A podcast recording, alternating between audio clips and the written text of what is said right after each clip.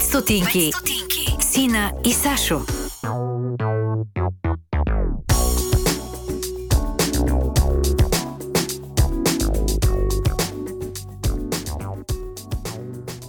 Здравейте, нормалници! Добре дошли в днешния епизод на подкаста пет стотинки с Ина и Сашо, които са облечени по същия начин като епизода от миналата седмица, но имат нов гост.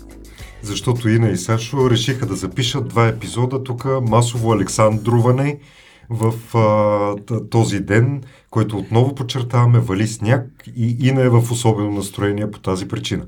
Ина иска да убие снежинките, но няма значение. На предишния епизод беше с Александра и Александър. И това хубаво. А сега сме с Александър на квадрат. Обаче, освен че е Александър на квадрат, е и Куманов на квадрат. Дами и господа. Уважаеми дами и господа, представяме ви Александър Куманов от Пловдив. Защото Александър Куманов от Пловдив някак си се намери в един момент в а, така наречената глобална мрежа с Александър Куманов от Пловдив. Впоследствие установиха, че и двамата са от Пловдив. Добре, че поне и двамата не живеят оригинално в Тракия, доколкото знам, в Пловдив. Въобще е такова едно а, съвпадение, съвпадение, но до едно място, за да може да не стане съвсем скучно от това, което, а, което се случва. А, първо да ви напомня, имаме си Patreon бутон, може да го натискате на нашия сайт, може да ни подкрепяте и като споделяте това съдържание. Сигурен съм, че предният епизод ви е бил много интересен, сигурен съм, че и този ще ви бъде много интересен. Въобще Александър, като да, дамгосан с името си да защитава всички и да бъде, нали, най-великия, така една Ина тук ще ни даде малко сол в тази манджа от а, множествено себеобожание. А, така. Извинявай, коя зодия си? Рак. Добре, ха-ха, това е, е погледа за мен, да, аз също да. съм зодия рак, всичко е наред, важно е, че не си лъв, че онези двамата там на предишния да. епизод бяха и двамата лъвове. Добре, тук раците и чувствата ще надделеят, един епизод за семейството, топлината и уюта ще е това. Да.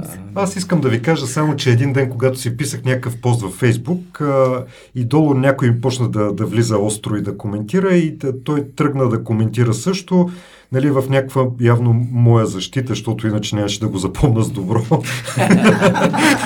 и, и някак аз се включих и стана една шизофрения, такъв Александър Куманов с две различни снимки си пише едни неща долу под поста. В последствие той ми писа, бе, и ти ли си от Пловдив, защото някъде беше станало, и така се запознахме. Той е музикант. Освен че е музикант и свири на китара и ам, в последствие ще си каже малко повече за себе си, е адски готини неща прави, но е правил и в миналото. Така че ам, този епизод ще мине през няколко различни посоки и теми. А, но нека първо да чуем кой си ти, за какво се бориш. Въобще кажи ни как искаш да те запомнят хората, които евентуално нищо не знаят за тебе. А, да, всъщност в последните двайсет години, да, близо двайсет години са, може би повече, ще на двайсет и пет, промених своето професионално амплоа, тъй като в Пловдив завърших езикова гимназия. И... Добър вечер! Да. До тук, нали? И аз така. да, да. И а, бях доста раз, раздвоен, всъщност в известен смисъл, в известен смисъл и манипулиран така от влиянието на баба ми, която беше поетеса и журналистка и която много харесваше нещата, които пиша и начина, по който реагирам на поезията и се включах в, в коментарите на техния литературен кръжок. И тя успя по някакъв начин да ми повлия, така да ми погаделичка интелектуалното самочувствие на тинейджър, че е по-добре да уча филология, което ми се отдаде с лекота. Няма какво да го крием. И... Каква филология? Българска филология. Okay. И ме приеха и записах българска филология в Софийския университет. Което обаче почна да влиза в един такъв лек конфликт с това, което още от най-така рана възраст, шести седми клас, ме влечеше много силно. Исках да стана китарист и всъщност си бях китарист. И още като ученик свирих в много групи, включително и някъде десети-единайсети клас започнах да свиря. Бях поканен в Big Band Tremotion при Стефан Пехливанов, където свирих Big Band джаз китарист. Едновременно с това и свирихме и рок и всякакви други неща. И в един момент, някъде единайсети клас, бях изправен пред дилемата е това или онова. Литература, лиш кандидатствам или консерватория. Естествено... Една скоба само. Тогава сте завършвали единайсети клас, нали? Да, да. Okay. И, просто... и ние сме завършвали единайсети клас. Добре, извинявайте, да, да, просто да. Го отчитам и за по-малката да, аудитория, да, да. Че това е всъщност последната година в гимназия. И родителското тяло наделянат все още неориентираните ми, не твърди така, волеви посоки да, да, да вляза в консерваторията. И записах българска филология, завърших я. Хареса ми много, защото заниманията с литература, заниманията с история на културата, с теория на културата и литературата, история на изкуството ми харесаха много. Увлякох се, представях се много добре като студент. Имах възможности, даже работих в няколко научни групи тогава. Почнах да пиша няколко такива начални литературни и научни статии, реферати, но продължих да, да свиря. И, то това не може да се изкара от човека. Именно. То е като селото. И точно. Може да изкараш човека от селото, ама селото от човека не може да много, да много е трудно. Всъщност при мен обаче, за, не искам да прозвучи нали, по някакъв начин дискриминиращо, но селото не успя да влезе в мен, въпреки че наоколо ми казваха, че нали, ако не свиря и това, което се свири на село, нямам големи шансове за, за музикант. Това кои години е? Това е а, началото на осемдесетте години. Как се отнася а, началото на осемдесетте години в твоите спомени към това да свириш рок? И джаз. И значи, джаз. Значи джаз дойде малко по-късно, но рокът си беше въпрос на да си кумир в, в, в квартала и в града. Да тичат девойките след тебе въобще. Да, да и да свириш по балове, пролетни, зимни, да, да, да правите свиренето, да... Тогава нямаше, естествено, то, всякакви начинки на музикален бизнес на това ниво бяха повече от минимални, но ние свирихме. И след това в университет имах късмета да, да има в университета джаз бенд, университетски рактайм бенд, където още на първата година ме, ме приеха Владор Адулов, знаменит известен университетски преподавател и с водач и ръководител на университетския рактайм бенд ми прие и аз продължих да свиря. И в един момент почнаха даже двете неща да се припокриват, дори да се бият едно друго, защото нямах доста... усещах, че искам много повече време за да свиря, а за да се занимаваш с литература и професионално, или да, си... да станеш учител, няма как да стане просто или едното, или другото. И в, в голяма степен, къде в този период, след като завърших, бях изправен пред такива житейски, битови проблеми за разрешаване. Тогава въпроса за жилището стоеше и аз дори отивах и работех година и половина в строителството като формел, формовчик на панели. Имаше тогава... Това звучи много отговорно. Да, да, да. Правихме панелите, които в момента все още се държат а, по крайните софийски квартали. Да видим колко ще се държат. Надяваме се да е повече. Ти знаеш. Да. Доколкото, доколкото аз... Има хора с вътрешен да, поглед. Да, да. И... А те нямате някакъв срок а, на годност по принцип? Не трябваше да се разпаднат вече. Гаранционният срок е петдесет години, след което се дават още поне петдесет години, но нормално, след което трябва да се проведат някакви много сериозни такива с, е, действия за, за, да. за укрепване на самата конструкция, железобетонната. Да, да се върнем към музиката да. и литературата. А в университета започнах да свиря и влязах и в... Е, и в музикалните среди в София с други музиканти започнах да усещам, че нивото, на което съм, не ме удовлетворява и че трябва да се занимавам много по-сериозно и концентрирано. Това ставаше обаче, за съжаление, на, при мен на сравнително самодейна основа, тъй като нямах как да, да отида и в консерваторията да, да уча. Но каквото крадвах от а, другите, с които свирих и какво, тогава се появяваха вече и школи и с, такива, нямаше все още, нямаше YouTube, доколкото си спомням. А, и а, напредвах, но бавно. Но имах амбиции, просто исках да, да свиря. Едновременно с това си бях учител по литература, започнах в едно софийско училище. В, а... Тоест ти си учил в София и си останал в София? Да, да. Ожених се в София. Защото то тогава не беше толкова, толкова лесно да останеш в София. Да, да, но аз се ожених в София за софиянка. О, тарикат. Да. Ами, всъщност не мога да кажа кой е по-късметлив. Този пловдивски шовинизъм. Да, не, то не е шовинизъм, той си е така ценностна ориентация. Извинете, извинете. Не, не, моля ви се. Баба ми от Пловдив спокойно. Моля ви се, без инсинуации. Баба ми от Пловдив спокойно. И а, в училище се справях много добре. Даже още на първата година... Като учител вече говорим. Като учител, да. Да. И започнах да, да ръководя дори такава група от млади учители с а, някакви нови такива тенденции, стремежи. Малко да променим онова ригидно и закостеняло преподаване на литературата, не само като учебен материал, но въобще като, като поглед към нея, като концепция, като литературна интерпретация, към това на какво да научиш учениците. Защото така, приказката, какво искал да каже автора, продължаваше да битува. Тя битува и до ден днешен, за съжаление. Освен това съм срещал случаи, в които нали, преподавам Христос Мирнински на, на хубаво негово знаменито стихотворение и проверяващата ме казва, и все пак, другарю Куманов, пропуснахте да кажете, че тези червени ескадрони все още победоносно се носят по света. И аз се поглеждам така и казвам, може би не трябва да споменаваме Афганистан. И усетих, че съм нагазил малко в някакви такива води, където бях извикан и ми бях издърпани ушите. Писаха ли те с златни букви в черния тефтер? Да, правиха ми забележка, че ходя с дънки на училище. Първата, втората година, но все пак някакси нещата минаваха леко. Вече бях е, улисан в е, семейни ангажименти, сериозни и е, деца се появиха, едното, второто е, и така, въпросът за прехраната, въпросът за оцеляването, защото настъпи точно това беше осемдесет и девета, деветдесета, деветдесет и първа година.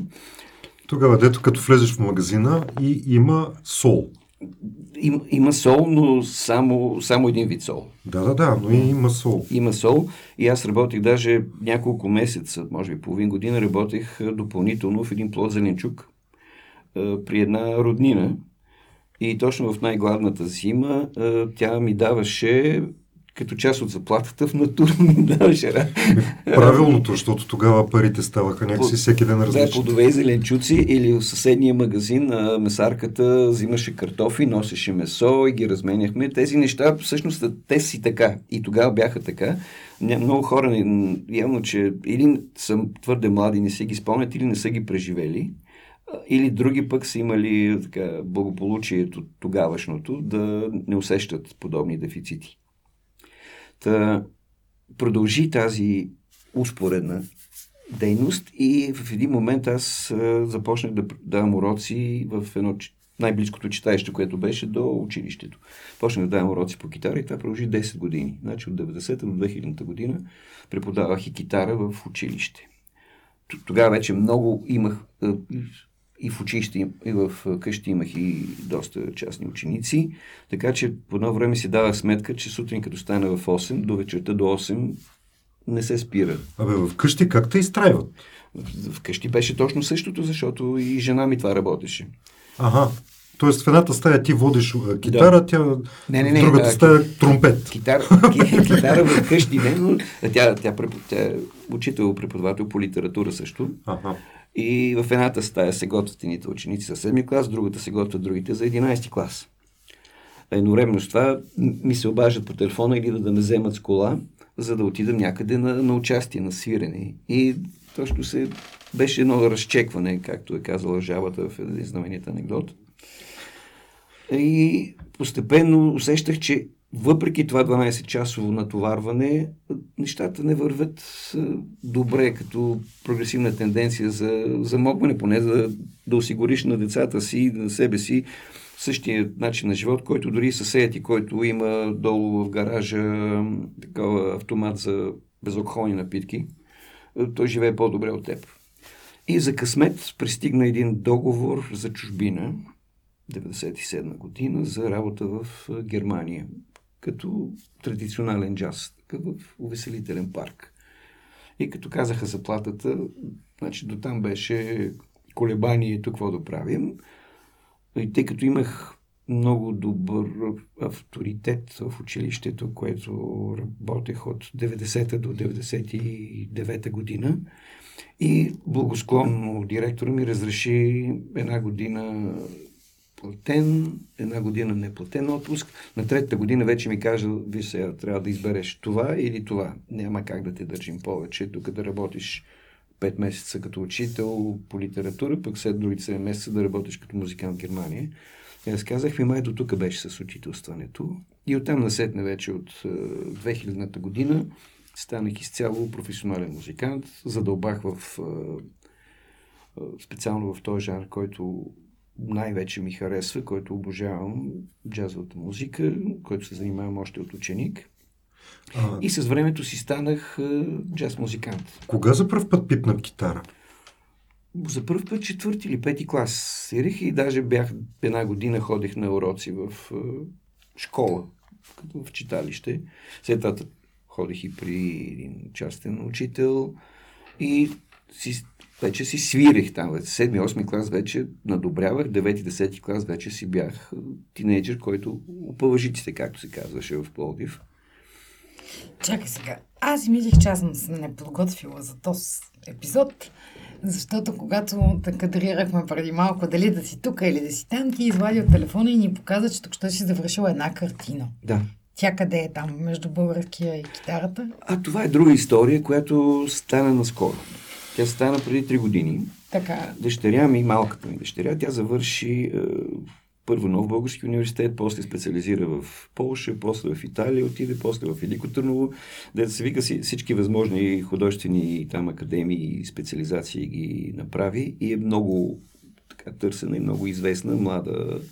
Те даже не, не иска да й казват художничка, ми арт а, и така нататък. Да, да, трудно се справям с това. Творец. Да, творец на, на визуални изкуства. Да, нека да го кажем така. Творец на визуални изкуства.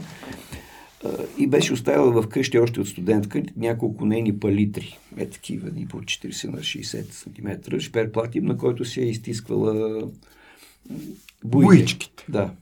Да, казвахме буичките. По, както го гледах едно така, си викам сега да го изфърлям ли това, да, го не, да не го ли изфърлям, тя казва, изфърля ги, не ми трябва.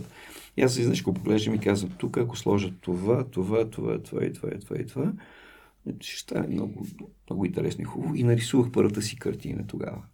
Върху, нейното, върху нейната палитра. Просто добавих някои неща, форми и така нататък. Значи, пропуснах да кажа, че дядо ми беше художник. И той рисуваше тия големите платна над кината в Пловдив. И аз съм прекарвал при него в ателието му часове, месеци, години и така нататък, но не съм се занимавал с това. Почва да ми става много притеснително. Добре, че си Ирак и добре, че не си от Тракия, защото тази работа с роднини, които рисуват платната на кината, някак си сме я гледали също в първо лице, единствено число. Аз... Ама нямате общ дядо. Не, не, нямаме общ дядо. А, дори а... нямаме обща посока на географска, на, на родовете, доколкото, okay. да. доколкото знам. В смисъл, моя слиза по-скоро в на юг и към турската граница. Моя Сеновград. Моя от Копривщица. Да, той е по-на север. Okay. Да. да. И, и смисъл, това е някакво хоби такова. Ставаш сутрин, правиш една картина, после ходиш на един подкаст, въртниш една картинка, отиваш за Нов български, някакви такива неща. Ние на, на периоди. Понякога просто всеки ден имам идея и искам да, да направя нещо с някое платно, да, да нарисувам нещо, някакво състояние да предам. И естествено, това е от, от три години, даже четири ще станат, и започнах да рисувам доста редовно. В къщи, в моята стая, дъщеря ми много ме така стимулира, от време на време ни пуска някои такива важни професионални корекции, напътствия, указания. Какво и как да постигна, за да съм по-пластичен, по-убедителен и как да съчетавам цветове. И рисувам от тогава. Даже имам вече миналата година направих първата си самостоятелна изложба на платна, което го съчетахме с джазов концерт. И стана много хубаво събитие в една... То по-скоро е студио, Цветна магия се нарича, където направихме концерт в трио джазов. Много хората обикаляха и харесваха картини, някои даже си ги взеха, което ме ме покаделичка още повече. Може ли да се върнем към учителстването? Да, разбира се. Не, че нещо, ама да ги караме поред. Те станаха твърде много. Да, значи аз и до сега преподавам. Всъщност и до сега правя а, как да нарича, консултации по най-разнообразни преподавателски теми. По-малко по литература вече, повече по история на изкуството, музика, допълнителни теми. Понякога се обръщат към мен за консултации и за помощ по съвсем различни теми. И аз по някакъв странен начин, такъв малко садомазо, откликвам с готовност и се заравям в някакви теми и прочитам, да кажем, двайсет на книги, за да помогна на някой, който да напише после двайсет-трийсет страници. Което всъщност ми се натрупва като... Като знание. Пъй да като... се върнем, да, да, се да. върнем към учителството. Извинявай, аз, аз, аз просто не мога, смисъл, Ти не, просто... мога, не мога да го задържа, ама в предварителния разговор си говорихме, че имаш внуци. Да. И без да звучи по някакъв начин обидно, но много хора, когато имат вече внуци, решават, че няма смисъл. От кое? Да се развиват. Ах. И няма смисъл да правят нови неща или да експериментират. Значи самите внуци вече са развити и те поставят пред по-високи критерии. Ти не може... Нали, вече не е да се доказваш пред а, децата си, а трябва и внуците да имат, да казват какво, с какво да се гордеят. Даже имам една много забавна случка. Преди година ли, а, или преди две години малкият ми внук, който живее в Испания, Хектор, нарисува картина и написал дя... Хектор и дядо с неговата китара. и, и, и тя си е като, като картина. Един голям възрастен човек, той до нея и той... И аз държа една китара, която странно прилича повече на, на тиква цигулка, но все пак детето е на четири години. Да. Това, ли, това ли ти дава смисъл? Не, не, много неща са. Аз просто не, не мога да приема факта, че, нали, каквото си направил до тук, това е вече, от тук се крутува и не купи си някаква къща за двайсет хиляди лева на, на село и си... Съди домати. Да, съди домати и, нали, чакай да имаш голяма пенсия над хиляда лева, да си живееш там на село спокойно. Това не е въобще алтернатива за мен. Тъй, че... Дано, дано, дано не са на този епизод стигна до повече. Все още нищо да не съм направил в а, музикален план. А, така, не съм доволен. Ма как нищо не си направил в музикален план, бе, човек? В смисъл, Еди... млъкни малко. не, не, то, то става... Аз лично съм ти супер обидна, обидена, Сашо, на теб. На мен. Че не си ме завел да, да слушаме. Ма ще идем, ще слушаме. Значи, уважаеми... Това винаги всеки път, като съм опокаля и Сашо казваше ми... Уважаеми, той си ги като за себе си. Аз си говоря с Любо, който е във втори епизод на първи сезон, дето не е експериментален. Любо, да, да. И му казвам, тук, нали, чух, че Адаша ми на квадрат ще идва да свири при вас. И той казва, добре, като ми влезе в а, програмата, ще те информирам. И Любо един ден ми пише, ще дойде, идва и да ви запозная.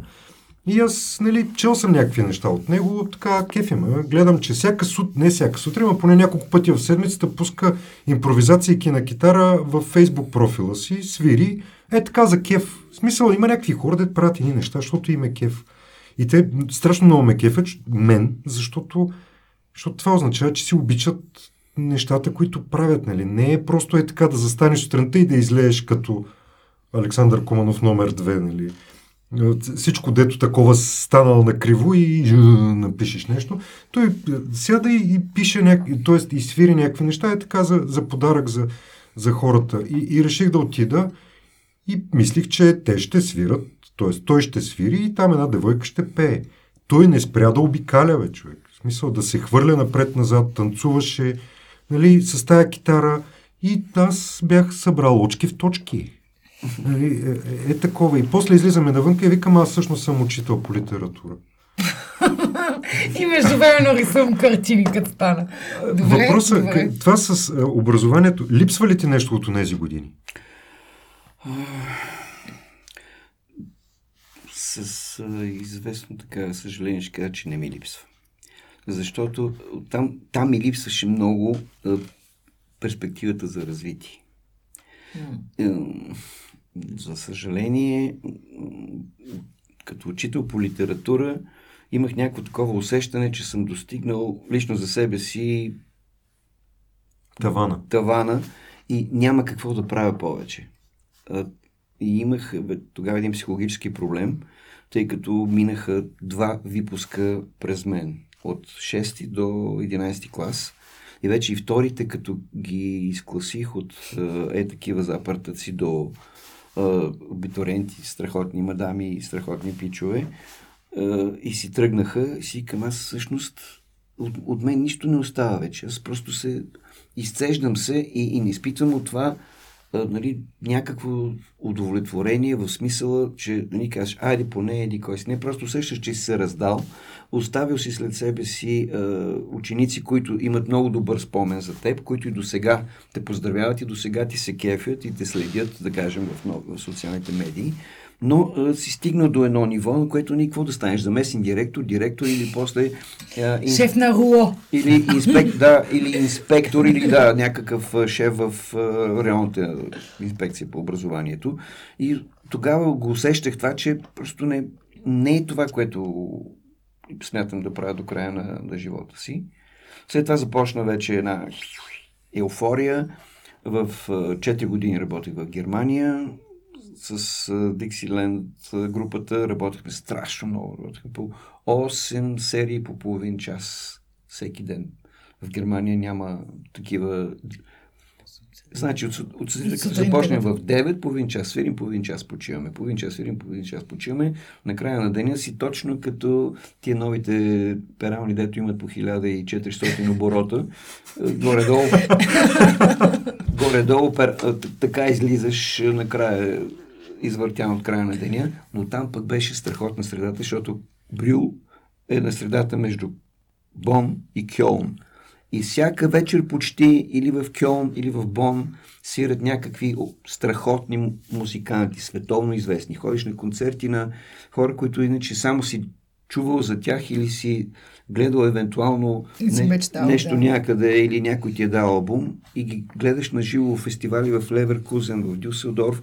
Ти си на средата, само се качваш на С-бана, казахме да не тропвам камата, и се пътува двайсет-трийсет, понякога съм, спали сме, да кажем, от три часа до шест часа сутринта, докато дойде първата мотриса.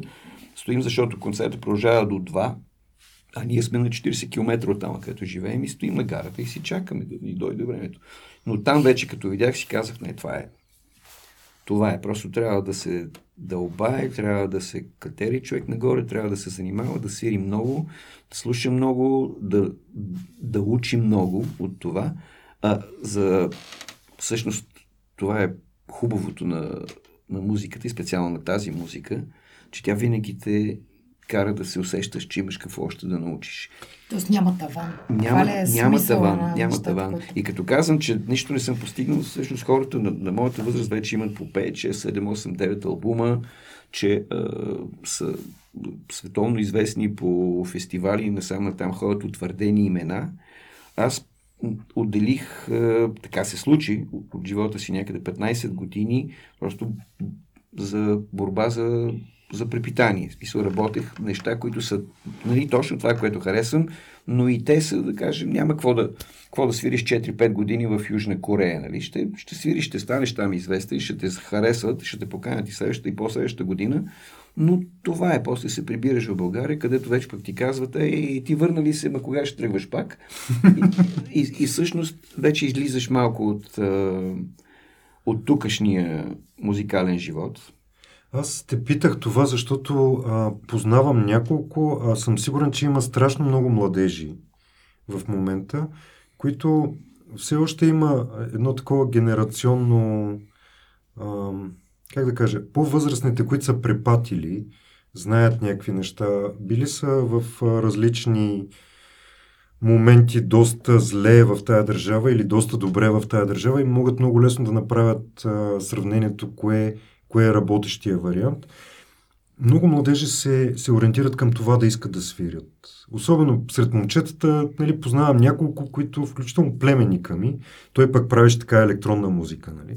А родителите винаги казват, абе, ти си свири, ама той музикант къща не храни, yeah, yeah.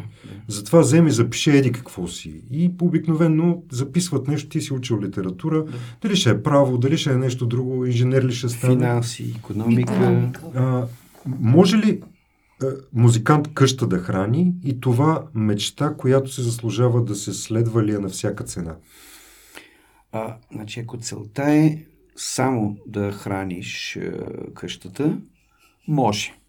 И пълно е с такива музиканти, които изкарват даже по двайсет години по добре платени места, обикновено в чужбина, и свирят е, популярни песни от... Е, Или свират повери. От седемдесетте. Или свират по кораби. Да, точно за това говоря. Да. За свиране по кораби, по хотели, по суши. Това си цяла гилдия хора, които са си професионалисти в това отношение. Те знаят, като влязат в бара на кораба и видят публиката, знаят какво да им свирят, така че на тях да им хареса, да пият повече, да почнат да танцуват и... Собственика да, собственика да е доволен, да ги покани след това отново и така да завъртят едни десетина години, в които да натрупат една добра сума, които после да си я харчат. В... За тази двайсет хиляди левовата да. къщичка на село и да гледа дома. Да, или пък да си направят едно студио някъде, в, някъде си наблизо, или да си вложат парите в някаква техника. Въобще да... Това е другият вариант. Този, който аз съм се стремял към него, е да да постигнеш ниво и да се целиш в други по-високи музикални е, преследвания, върхове, да. Да, да. Да станеш джаз музикант, когото да търсят, когото да уважават, който да може да представя нещата и хората да ходят е, да, да го слушат с удоволствие всеки път. Тогава вече идва този... Е, Все се сещам за тази дилема, алтернатива на Ерих Фром, да имаш или да бъдеш. Тя апроксимирана именно към този музикално-професионален проблем е именно в тая посока. Сега, ако искаш да имаш със сигурност, трябва да правиш онова другото. Ако искаш да бъдеш, няма гаранции, че ще имаш, но самия ти ще се чувстваш по-добре, по-осъществен и по-значим. А няма ли една тъга в цялото това? Аз съм, много от приятелските ми семейства на родителите ми са музиканти и много малка част от тях продължиха да се занимават с музика. Да. Голяма част трябваше да, да сменят попрището. Да, да, разбираемо това. Но няма да... ли една тъга в това, че нашия пазар е малък и всъщност колкото и да се опитваш да бъдеш добър музикант или творец, ако трябва да разширим, било то художник или не, А, всъщност ти трябва да, да оставиш някакви неща тук да. и да отидеш там, за да бъдеш. Има ли как нашия пазар да стане такъв, че и тук да имаме творци, които могат да бъдат и ние да ги уважаваме? Защото аз лично мисля, че ние почваме да уважаваме творците в България, колкото и цинично да изглежда, единствено като починат. Да. И, и, и то Димо за... от Пив е, нали, малкият пример. Кой ходеше на Димо от Пив? Защото аз ходих на тяхни концерти. Честно казано, концертите им не бяха... Имаше много успешни, но имаше и такива, които бяха с доста малка публика. Да. Изведнъж той почина и се оказа, че ние всички много сме го обичали. Ама не сме го подкрепяли. Да, това е вид носталгия, всъщност. Защото реално, наистина оцененият... артист, човек на изкуството е този, който в момента е оценен. Някои, нали, казват, нали, Ван Гог бил оценен чак след смъртта му, или че еди кой си чак след векове бил признат и посочен за някакъв водещ творец в определено направление. Съвременната музика, музикалната култура, музикалния пазар е достатъчно богат и дава възможности да се реализираш в реалния живот.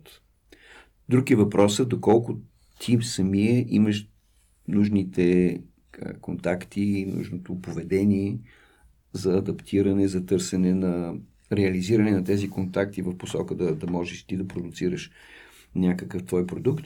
за да не просто да живееш добре, в смисъл, че никога няма, ако това, с което аз се занимавам, няма как да станеш а, дори заможен. Въпросът е да, да живееш добре, така че да те удовлетворява и да можеш да, да продължиш да го правиш, а не да казваш, оф, тук няма работа, вече от, за две години имам три участия, mm. отивам и ще работя в някоя кантора. Извинявай за силно много прозрични въпроси, ама как се справихте в COVID? Тоест ти, колегите ти... Смисъл, значи, как... в, в COVID, като имахме, да, имахме договор от първи май за пет месеца, много добре платен, и изведнъж штрак петнайсети май. И няма договор. Няма договор. Естествено беше някаква много дива такава депресия. Улавях се, че бях си направил някакъв дина, такъв динамичен стереотип. Всяка сутрин час и половина на балкончето гледам, но тогава пък може да се каже, както се казва разговорно, че се скъсах от свирене и почнах да правя нещата, които иначе не ги правих. Почнах да рисувам повече, почнах да чета повече, захванах се с няколко такива консултантски дейности. В обща линия Шилов турба не стои. Да, вкъщи си стоиш, но пак стишаваш. а, нямаше, просто нямаше начин, поне на мен а, финансово, да, естествено отрази ми се, макар че има един афоризъм, кой е така, успял музикант в България, такъв, на който жена му работи на две места. а, така че а, се справихме. И започнаха нещата след... Ай то, всъщност, периода, този сериозния локдаун, който беше първоначалните месеци, леко отшумя, есента пак започнахме да свирим, имахме много, защото хората бяха зажаднели. И очакваха и много, много странно, и за мен самия, бяха пълни местата, на които свирим. И тъкмо вече, викам, айде, ще дойде и Коледа, защото около Коледа е празника на музикантите, защото тогава са така добрите участия, които те ти дават някаква финансова стабилност за няколко месеца напред. Но и тогава заключиха, всички знаем, но справихме се и сега пак е, и пак е тегаво все още, но няма на къде да, да се вайкаме и да, да търсим други варианти. Аз имам познати, които просто си фанаха чуковете и заминаха на някъде. А не е ли сега момента на българския пазар да вземе да стане малко по-конкурентно способен? Може би да отсее голяма част от качественото, от некачественото, колкото и грубо да звучи. И малко да вземе да си види защо не му се получават. Защото не може... В смисъл, на други държави им се получават и Румъния виждаме и се кефим страшно смисъл, много има... на румънски песни и те са из цяла Европа, а някакси българските, българската музика, музикантската музика, mm.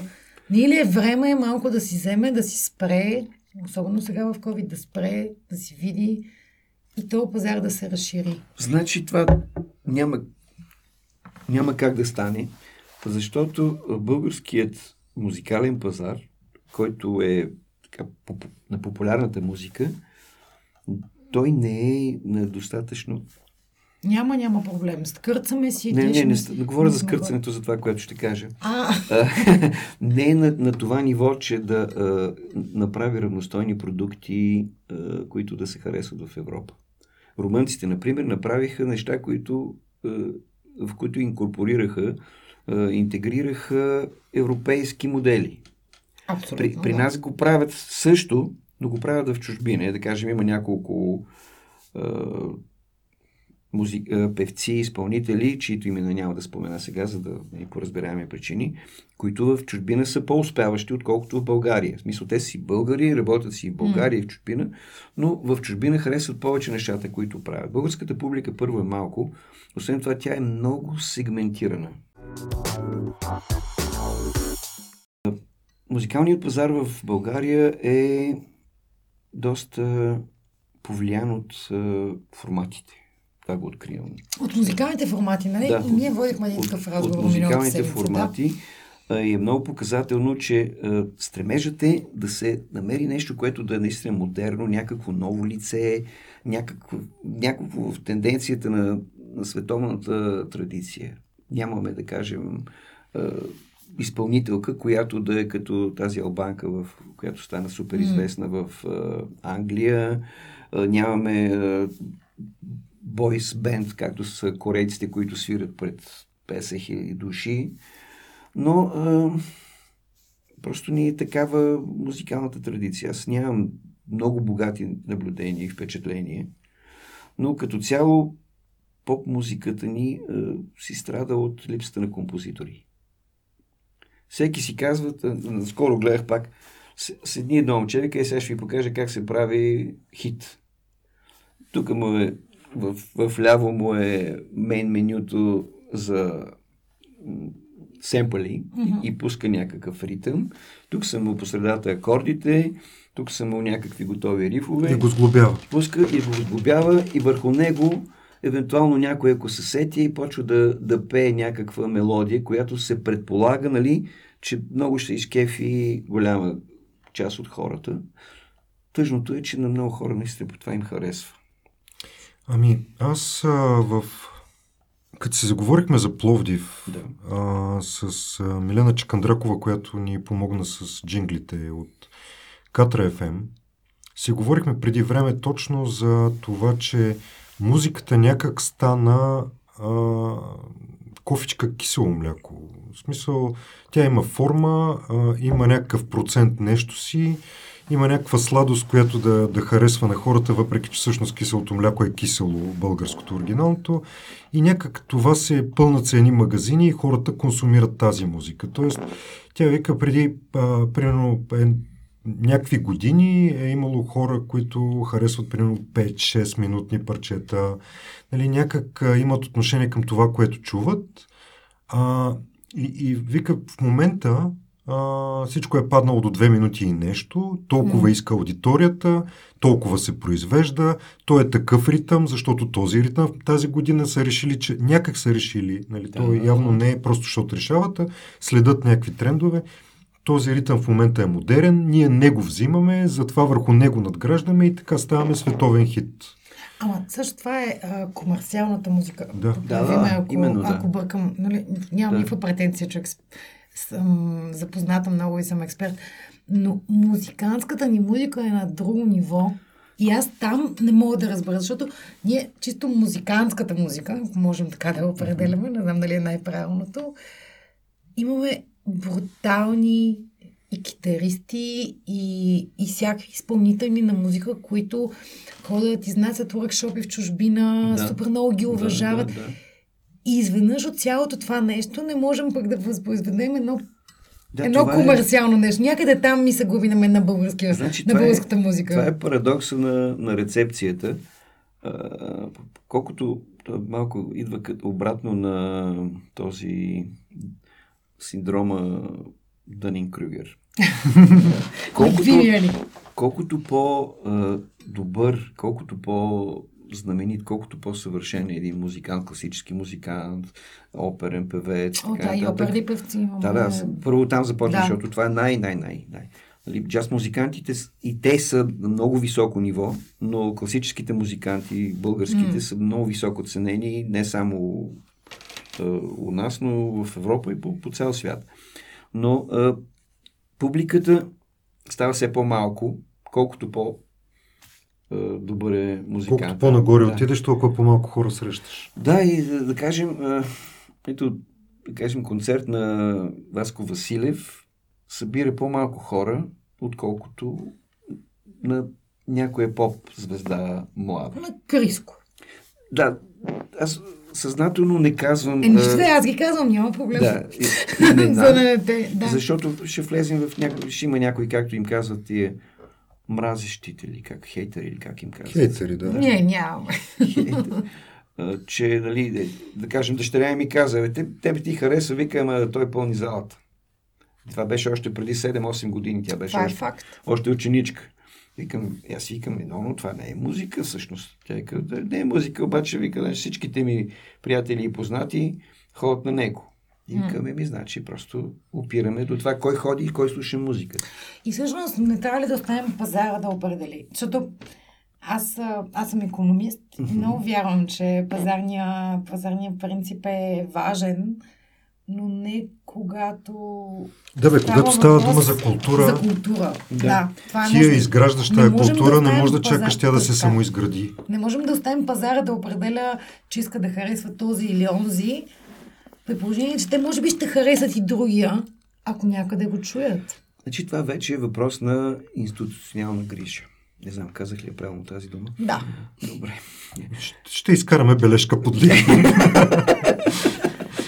Та, а, вече държавата, Министерството на културата, културните институции би трябвало да имат така обгрижващо внимание към и политика най-вече, към да наречем сериозната музика.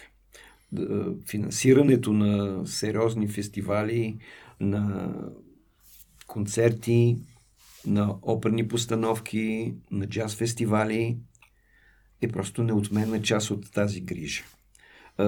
Едно е, нали, да дойде рок група или поп група, която да напълни един стадион, стадион или, или да, една арена Армеец. А друго е да се направи джаз фестивал за три дни на свободен ход и да е пълна поляната, както става през лятото в A to Z mm-hmm. фестивал за Т Н Д К, което си е истинско събитие. Друго е да се направи а, мартенски музикални дни или октомврийски музикални седмици, което вече е грижа на институцията, защото а, хората, които слушат сериозна музика, а, те са малко по, как да ги наречем, а, стоящи стоящи отстрани на динамичното посещаване на концерти, на занимания. Ние говорихме за, за това, че си музикант. Стана ясно, че си джаз музикант. Да. Какво ти харесва най-много да свириш? Защото той има джаз и джаз. Да, да. Каза а, за A to Z, нали? Да. Има от A to Z. Да, всъщност... Uh, нашата формация, да, така, моя проект заедно с uh, Невен Петрова, беше този, който откри първото издание на A to Z. Ние свирихме uh, традиционален нюорлеански джаз. Oh, yeah. Аз съм го свирил това uh, от осемдесет... Човек, това не изисква ли да имаш тромпет? Да, иска тромпет, кларинет, тромбон. А ти си на китара? Аз съм на банджо там. И на китара свиря също, но повече на банджо, защото Диксиленда изисква това. Диксиленд свири с а, една формация от много време, още от университетски рактен бенд и любими мои Кога колеги. Се казва? А, се, как и, можем да различ, значи, различни имена са. А, обикновено с, с Венцислав Благоев тромпет свиря най-често и в неговите формации. Хот, хот джаз. А, виж, обаче, като говори, говори някакви неща и като кажеш джаз и е такова едно, точно джаз. Като по радиото, нали? Да ти напълни душата. Мисля, това, хората, които си обичат работата, обикновено говорят за нея по един такъв начин, дето като си говориш за други работи, звучи, ама като стане джаз. Да, така е. Ще познаме а, долу в описанието а, канали, в които а, могат да, хората да, да се чуят, защото да, спомен ще бъде да. Интересно. Аз имам в YouTube канал, освен това с, с тази така, любима моя колежка, с която работя вече ще на петнайсет години. Много работим заедно и в чужбина, и в България. Имаме на различни проекти. Невен Петрова. С нея обикновено сме в дует. Глас и китара, така както и тези модели. Това е моя модел. От типа джаз. На Ела Фиджералд и Джо Бас. Скоро долу това е моделът, към който най-често работим. Но имаме най-различни проекти. Аз между другото свиря много и, и блуз и фюжън. Mm. С други музиканти имам и мой електрически проект, съм го нарекал. Electric Eclectic, в който свиря такива по-модерни джаз, рок, фюжън, съвремени неща, джаз фънк.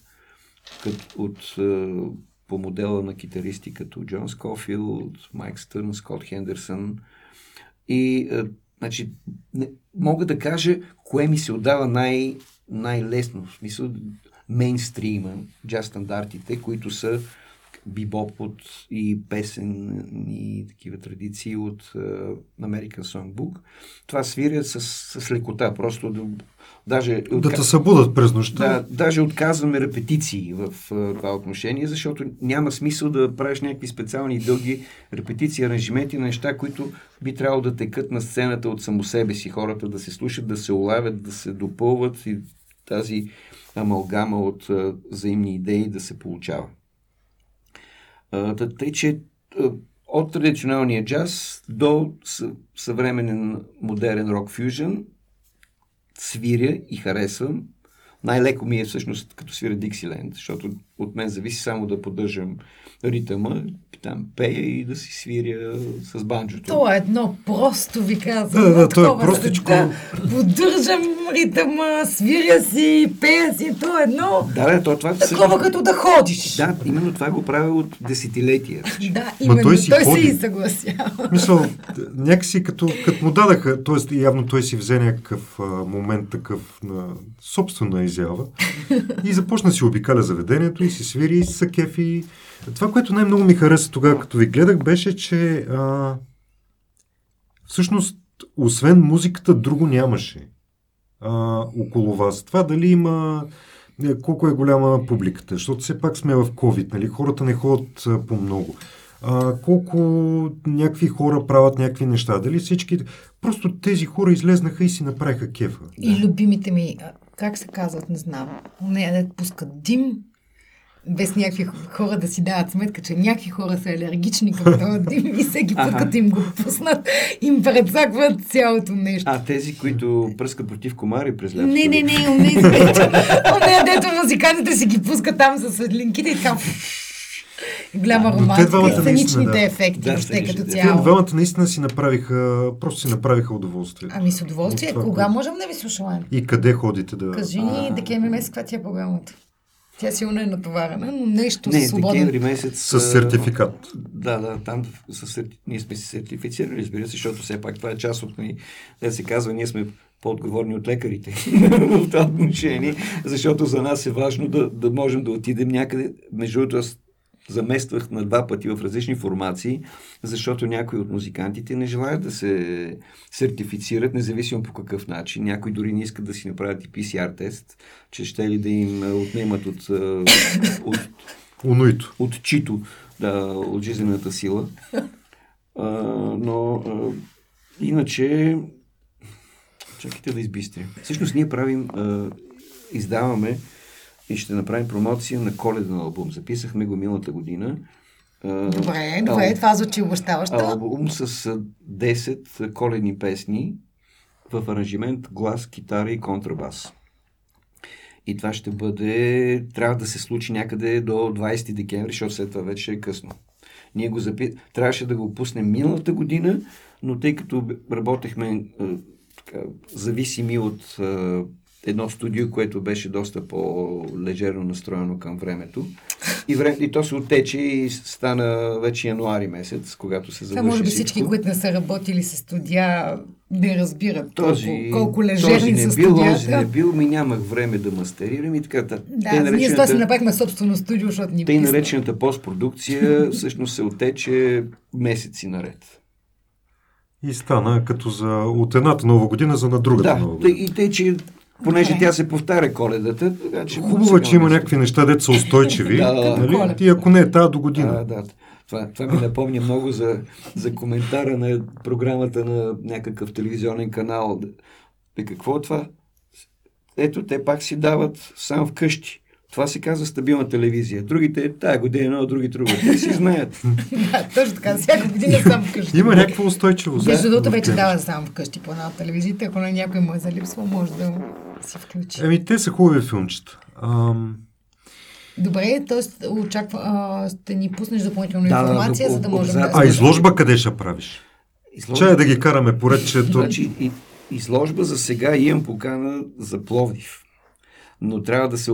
Значи поканата е чак на пролет, защото трябва да се оправи времето. Ще бъде в контрабаса, горе в Стария град, и то в двора, което означава, че трябва да минат поне April Showers, както му се казва. И гадния сняг да се разтопи. Да, да, тъй, че ще е на пролет.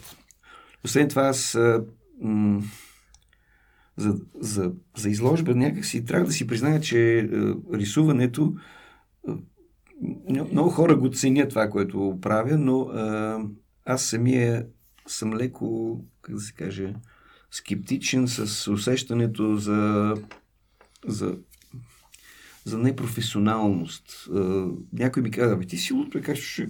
моля ти се, гледай колко, какво сега ще рисуваш коне и цветя и... И стари къщи. И го... Да, стари къщи. И лод... лодки. Лодки и голи, и голи тела. Я гледай колко е хубаво. Да, обаче, все пак ние имам на някакво такова ниво на... На... Еми, извинявай, ма ти не свириш а, мейнстрим музика, избрал си пак нишова, т.е. Да. Какво ти липсва от Пловдив? Това е моя въпрос. О, искам да си го задам. Да, майна, значи... А... Значи, извинявай, как каза майна, хода тук по улиците и слушам някакви хора на покрай мен минават и брат, това брат, това брат, да. Трето, четвърто, нали? То първите пет пъти ти е окей, след на шестия почва да ти иде. А, и, и преди няколко дена съм в Пловдив и върва из капана и чувам един младеж, който казва и майна, да ти кажа. И това стана точно като, да, като това с джаза. Да, нали, да. Е така, изведнъж някак чуваш нещо, което всъщност е друго нещо и то някак си те връща там, да. Където си бил. Ски го това майна. Това като го чуя и просто... Ски. Да, ски го това майна. И, а, значи Пловдив ми липсва... А, като атмосфера, като хора, като и като вид отношение към живота. Забелязал съм, че каквито и да са пловдивчани, те, колкото и да са ерудирани, образовани, професионално отговорни, те винаги имат една така леко айляшка, спокойна и, а, не наречем... А, да, даже лежерна не е точно думата. Ма, леко пенисчийско отношение към, към света и към живота. Те винаги ще намерят за какво да, да базикнат ситуацията. А, при тях това, което е като острота на коментаря на отношението, винаги е с ирония вкарано. То не е директно, не е грубо, не е остро и брутално. И Пловдив ми липса, освен това и като чисто като, като климат. Аз съм, аз съм роден в средата на юли и жегата ме кефи най-много. Честно казано. Като ми кажат, че тук бя, такова бяла приказка, нам си какво, аз съм на двадесет и девети юли, хора, било е един от най-жегавите дни в годината и аз съм поел първа глътка въздух е, да. И се очаква от мен да изпадна във въздух. Да, това, да. Че това бяло и студено нещо. Да. Аз мисля, че всички тук сме родени юли месец, така че да, да. За това... Дайте ни нашите пет минути да похейтим снега и студа. Не, шегувам се. А, аз като не е Пловдивско чадо, въпреки че баба ми е от Пловдив и тя също държи Пловдив по този начин в нейно съзнание. Ам... Абе, готини сте, но, но на... най-много оценявам това, което казваш, че да, вие винаги успявате да базикнете ситуацията и да направите ситуацията една идея по... Не по-малко сериозна, но лека по-малко да драматична, да, и, по, да. И по-лека, за да я преглътнеш, да. И да продължиш, защото очевидно тя е такава, каквато mm-hmm. е. Така че благодарим на всички майни в живота майна. Ми. То са такова... Е... А, да, да, аз не мога... Айляшко трябва да се казва. Айля... Бавно, казва... бавно трябва да се казва. Как, как се пише айляк? Айляк не се пише, айляк се бичи. Това е положението. Така е. А... А, в каква държава? Да, в каква държава искаш да живееш или да живееш? Мисъл, ценностно мисля, че сме на една и съща плоча. А, говорим си от много време тук, но преди това сме си писали, виждали сме да. Се. Но въпреки всичко. Значи, да... искам да живея в, в тази държава, след като да ни... стане, така че да, да се усещам способен и свободен да, да се осъществявам без, нали, да се без да се дразня от а, несправедливост и смисъл това, което си говорим. Сега, нали, ако почнем да говорим за корупция, за несъвършенства, за, за злоупотреби, пак влизаме в а, една друга да. Плоскост, но това, което а, в България съществува като потенциал е, даже би го казал, не знам дали ще прозвучи достатъчно обобщено за България, но това айляшко отношение, което има в Пловдив, като, като стане то а, с лекота да се възприема и, и тогава просперитета, съм сигурен, че ще, ще се осъществява по... И тая дума обърках. Сложим субтитри. Да, да се осъществява по-лесно и по, а, по-спокойно.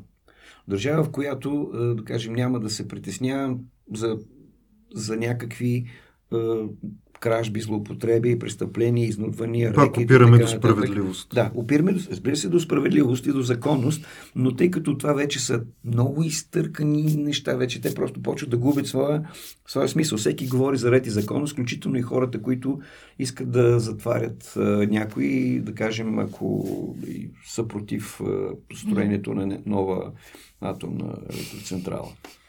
Всичко е ред и законност, зависи от гледната точка. Да, и всичко е... Опа. И всичко е ред в... Да. Аз много ти благодаря за този разговор. а, и аз много благодаря. Със сигурност той беше различен от това, което планирахме. А, но на мен ми достави огромно удоволствие и ми достави чувството за джаз на този ден. А, да, и мисля да го, мисля да го ставя, защото джаза и айляка според мен имат нещо общо. Да. Поне а... в моето светоусещане. Между че... другото, в Пловдив атмосферата за джаз е най-такава една непосредствена. Вярно, че Пловдив в сравнение с София е четири пъти по-малък, че а, сцената там е много малка, има няколко много добри джаз музиканти, но там усещането за за, за, за органичност, за създаването да. на, на тази музика е много по-силно. Това беше всичко за днес. Това беше всичко за днес. Идете Споделе. в Пловдив да слушате джаз. Да. Или тук, той може да го намерите във Фейсбук. Пуска си неща, ясно е къде свири. От време на време в Дада, от време на време в Синтезис, от време на време на други места. Шрёдингер. Шрёдингер, да. Котката е няма, но бара е там. Така че може да проследите Александър Куманов. Ако нали, мен не може да ме запомните, запомнете ме от него. А, И аз много ти благодаря за участието. Беше ми изключително приятно. Вие не забравяйте да разпространявате това съдържание, а, защото се заслужава повече хора да чуват нещата, които може би всички ние имаме какво да споделим. А, и следващите ни гости... Останете си нормални и до следващата седмица. Чао! Чао! И айляк! пет стотинки Сина и Сашо.